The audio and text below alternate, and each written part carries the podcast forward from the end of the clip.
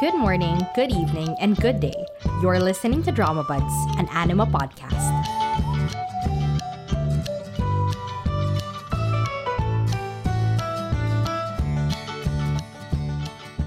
So, hello everyone. Welcome to today's episode of Drama Buds. It's another J drama journey episode. Okay, let's workshop that name. If anyone has like a cuter segment name for me, trying out like J dramas or even, I don't know, I might try C drama someday. You know, yeah, hit me up. Just tell me on Twitter or Discord or something. Like, if you have something more creative than that, y- thank you. Anyway, yeah, I watched another J drama, had some things to say about it. This is not as detailed as my usual reviews and recaps because I wasn't taking notes or anything while I was watching it. I was just enjoying. So, yeah. Uh, today I'm to talk about My Dear Exes or Omameda Towako and her three ex-husbands, which you can watch on Netflix. So, yeah, basic synopsis or gist.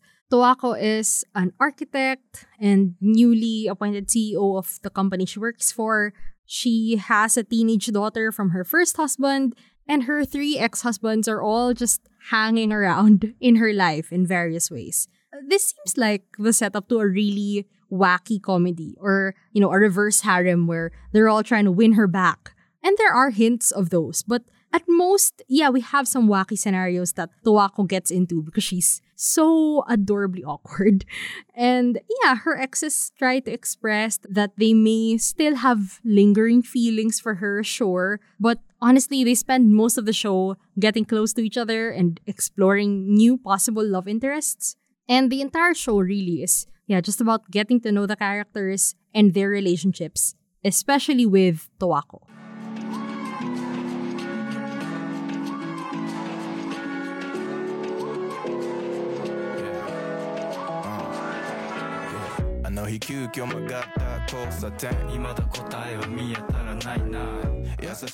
So similar to Life's Punchline, which is the first J-drama journey episode I released, so go listen to that. And Quartet, which I also reviewed in the J-dramas on Netflix episode back in Feb, I think. Yeah. Which by the way, fun fact, this and Quartet have the same writer and the same two actors for Maki Maki and Beppu in Quartet. Anyway, sorry for the tangent, as usual. So, similar to those two other J dramas, each episode of My Dear Exes focuses on one character in the ensemble. So, in this case, we go into Towako's relationships with her husbands, how they met, how they got divorced, and also Maki's friend. And for each of the husbands, they also each get potential new relationships and let's say, okay, so the first episode is like an introduction to everyone, and then two, three, fours for each of the ex husbands. And even if each episode is mostly for the backstory of one character, the potential love interests of the other husbands, you also kind of see their story developing little by little. And just like Quartet, there's a big incident in the middle that changes the vibe or changes the pace of the show and then we focus on Towako. The weird thing is that some of the characters that we, you know, we focused a lot on in the first half, they just they just vanish. They're not even given like maybe a subplot or some little storyline just to keep them relevant. No, no, if you're not relevant, you're out of the story, you're out of the show. And honestly, I love the second half more because Towako is such a great female protagonist. But more on that later. Whole segment on her. I love her so, so, so much. Writing wise, it has a lot of the, you know, the quirky characters and the banter that I've already seen in Quartet. Although banter is kind of a hit or miss for me, I'm very cautious of it because it tends to be maybe overindulgent. like the writer is having too much fun writing banter, but it's not actually that witty or that enjoyable to watch it it's very much dependent on cast chemistry, on whether or not they're good at bouncing off each other. Life's punchline, the banter there, I loved it so much. I could watch whole episodes of them just talking to each other, just making jokes, just being witty and teasing each other because the cast chemistry is so good. Quartet, I mean, I also like their cast chemistry, but not as much as Life's punchline. And here, yeah, I don't, I don't like their chemistry all that much. But in general, you know, the characters are pretty lovable. Like they have their quirks and their flaws and things that could make them annoying, but not hateable. You know, not obnoxiously annoying. Just you understand. You understand the thin line between you're annoying because you're written that way and you're annoying and the writer doesn't seem to realize that they've written an annoying character. You can tell the difference. There's a difference. And it's on the the good side of that. Aside from the banter, there are these moments of quiet. I don't know how to describe it. Just, you know, standard J drama slice of life. They do this really, really well. And these very vulnerable conversations and monologues that feel like they're digging so deep into these characters and what makes them tick. And it's relatable because these characters feel so human, you know? It's a very quotable drama and it's it's relatable but not in the, you know, the motivational mumbo jumbo that uh, many dramas are when you say it's a quotable drama. And I wouldn't say that all the monologues or dialogues hit the same way. Not all of them are god tier, extremely relatable or extremely hard hitting, soul crushing, fruit peeling level of, you know, real, true to life. But there are some, I mean, I have to say, the Park Hae-young level monologues, especially the episode 7 ones. Like, if you see the two like consecutive monologues in episode 7 that just feel man like it feels like I am I'm floating in space, looking at the world from so far away with all the perspective it has given me. Some of them are so good that I had to pause after and just let it sit with me. And that's how you know something is good when you want the moment to last instead of just wanting to, you know, get to the next part of the story.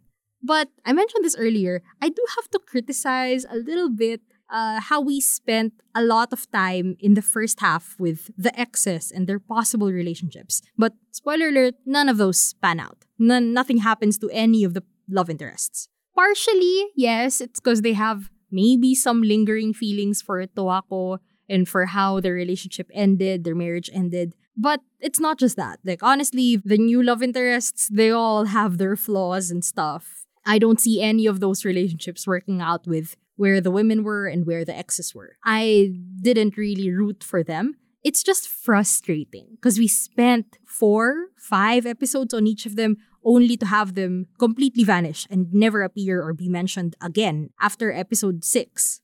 Now, I don't know if that's because they were trying to build the intrigue of if they don't end up with their love interests, does that mean they're all going to pursue Towako again? I don't know if that was the intention, but uh, stepping back, I guess it's only frustrating if you think that the show is more about the exes and their stories because, yeah, their stories don't really go anywhere in the second half. But if you focus on this as Towako's story and her relationships with her ex husbands being part of her story, then yeah, everything is fine as long as we know how she feels about them or where their relationship stands.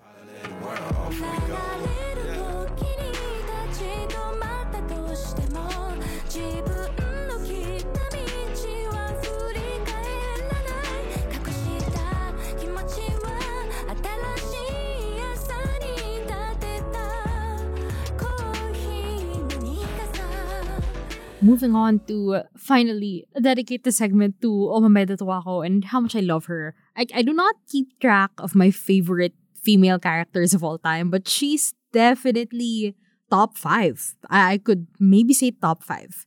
You know how a story about a woman being broken up with usually starts with them being so devastated over it and having to find their self-worth after the heartbreak, blah blah blah. Um what what are recent examples of this?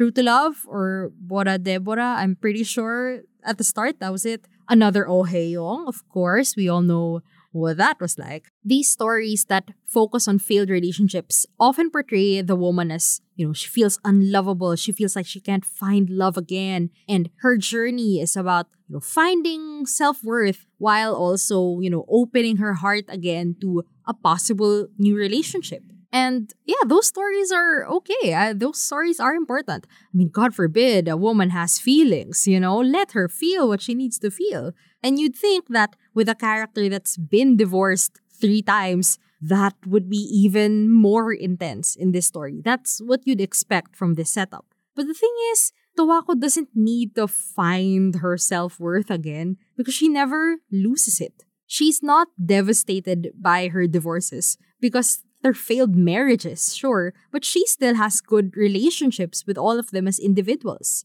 And the journey isn't about, you know, she has to open up her heart again because she has never really closed herself off to new possible relationships. She's not here thinking, oh, it's just going to fall apart again, just like all my other relationships. She is so incredibly open to every person that comes into her life. Let's reframe the synopsis a little bit.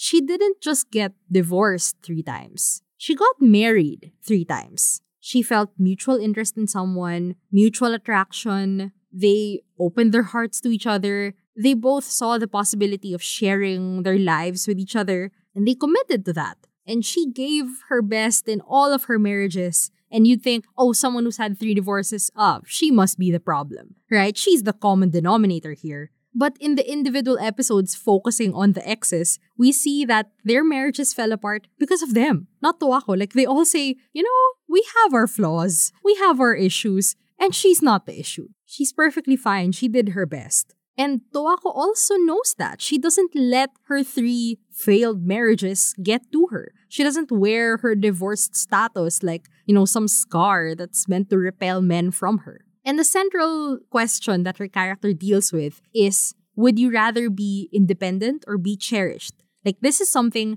her mother asked her as a child after she and Towako's father got divorced. And so, yeah, her mother was saying, maybe it's because I'm too independent, but you know, that's the life I chose. How about you? Would you rather be an independent woman or would you rather be cherished? And as a kid, she answered, both, of course. Everyone wants that. Everyone wants the freedom to be their own person, but they also want to feel loved and cherished. Yes, you can love yourself all you want, but it's also nice to be loved. It's also nice to have that kind of relationship. And Towako, yeah, she gets what she wants. She experiences both. She's independent, then she's married, and then independent again, married again, independent, married again, and independent once more.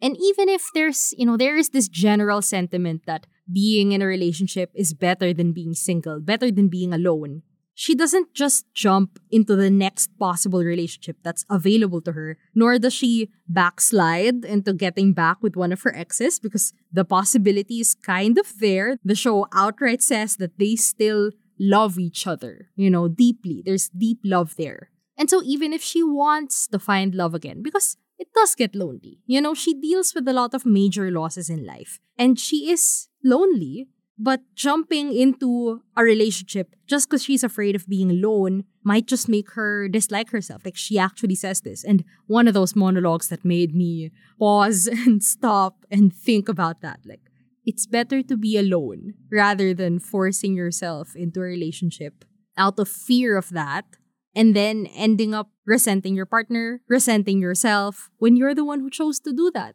even when you knew this isn't the answer. This is not going to fulfill you. And you know, you know who said something similar to that?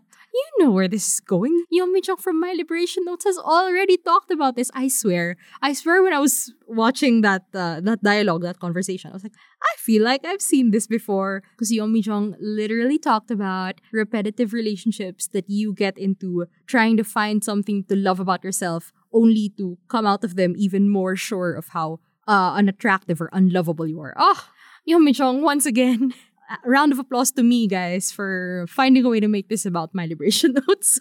anyway, anyway, going back, going back, Towako does not fall into that trap because she doesn't need to. She has a very full life. She has deep relationships with her ex husbands, her friend, her daughter, her father, her employees. She has a job that's not well suited to her. She's better off as an architect and not really the CEO of a company. But you know, she's doing her best. She has a routine, she has hobbies, she has a daughter who's in high school, and yeah, that age has a lot of problems in itself. She's busy dealing with that. She has all her exes who are now suddenly becoming besties and hanging out. she's also dealing with that. And she's not, you know, those types of characters that are always upbeat and peppy and they never feel down about anything. They're so outgoing, they're so perfect and well adjusted. She's not like that. Okay? Towako is awkward and she gets introspective. She gets lonely. She has her moments of weakness. She wants love too. And she deals with situations and losses that could break someone, but not her for some reason. She feels her feelings and then she lets them pass through her. And she doesn't resent people. She doesn't take things personally. She has a really good, you know, self esteem. There, I really want to be her. I rarely say this about a character, but I want to be her. Not in the three divorces co parenting with your ex husband way. Not like that. But, you know, just to have like a good self esteem, to not let resentment ruin your relationships with others and your relationship with yourself. To face situations and be like, okay, that sucks. I'll do something or I'll let it happen. And I won't let this, you know, ruin how I see myself. Ah, I want to be her. And that's why she's one of my top 10, top 5 female protagonists of all time, all forms of media, all languages, all countries. Because she has her flaws, she has her moments of weakness, but I don't find her, you know, journey to self love preachy or annoying or anyway. I just admire her as she is.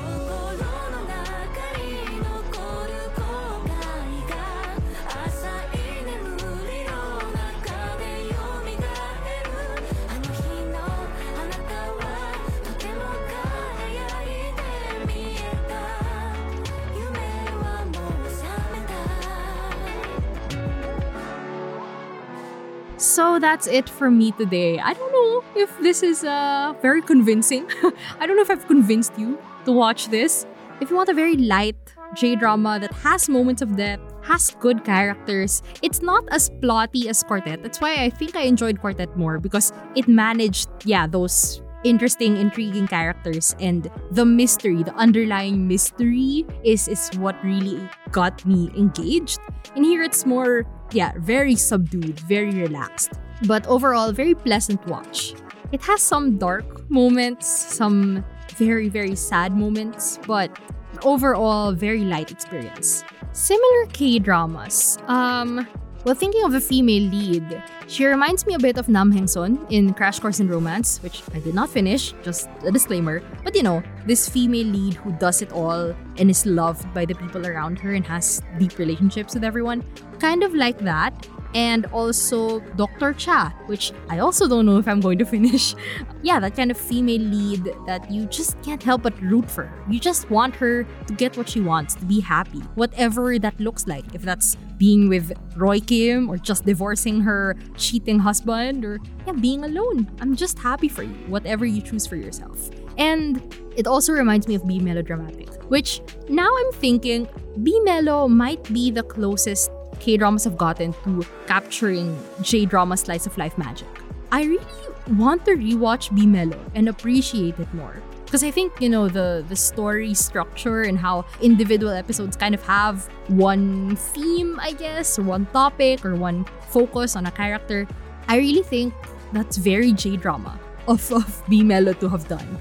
Hmm, okay, Be Melo rewatch. Anyone? I'm thinking of that. Also, fun fact so the writer of this and Quartet, and also Mother, which was remade into a K drama, and The Greatest Divorce or Matrimonial Chaos when it was remade into a K drama. So Sakamoto Yuji, the writer, won the Best Screenplay Award at Cannes this year on, on Monster, which was directed by Hirokazu Koreeda. So I swear, when I read that, when I found out about that, I was like, I'm so seated. I'm, I'm already seated. Wherever Monster is showing, I am seated. I'm so excited for this movie to wreck me. But I haven't even watched Broker, so I it's on Hulu, guys. Broker is finally on Hulu, so I will. I'm, I'm gonna get to that. I swear. I swear. Anyway, um, yeah, go check My Dear Exes out. It's on Netflix, and I am on the hunt for another J drama. I might try Dearest that's also on Netflix. So far, that's what's intriguing me right now. But who knows? You know, I never make logical decisions. I have, you know, my list on Netflix. I have a plan to watch list. Do I ever follow that? No, I just watch whatever my mind decides on at the moment. So we'll see when we get another J drama episode. But yeah, that's it for me today. Thank you so much for listening, and I will see you soon. Thanks for tuning in. Feel free to leave a comment, like, subscribe, follow, and tell me what you thought about today's episode. See you soon!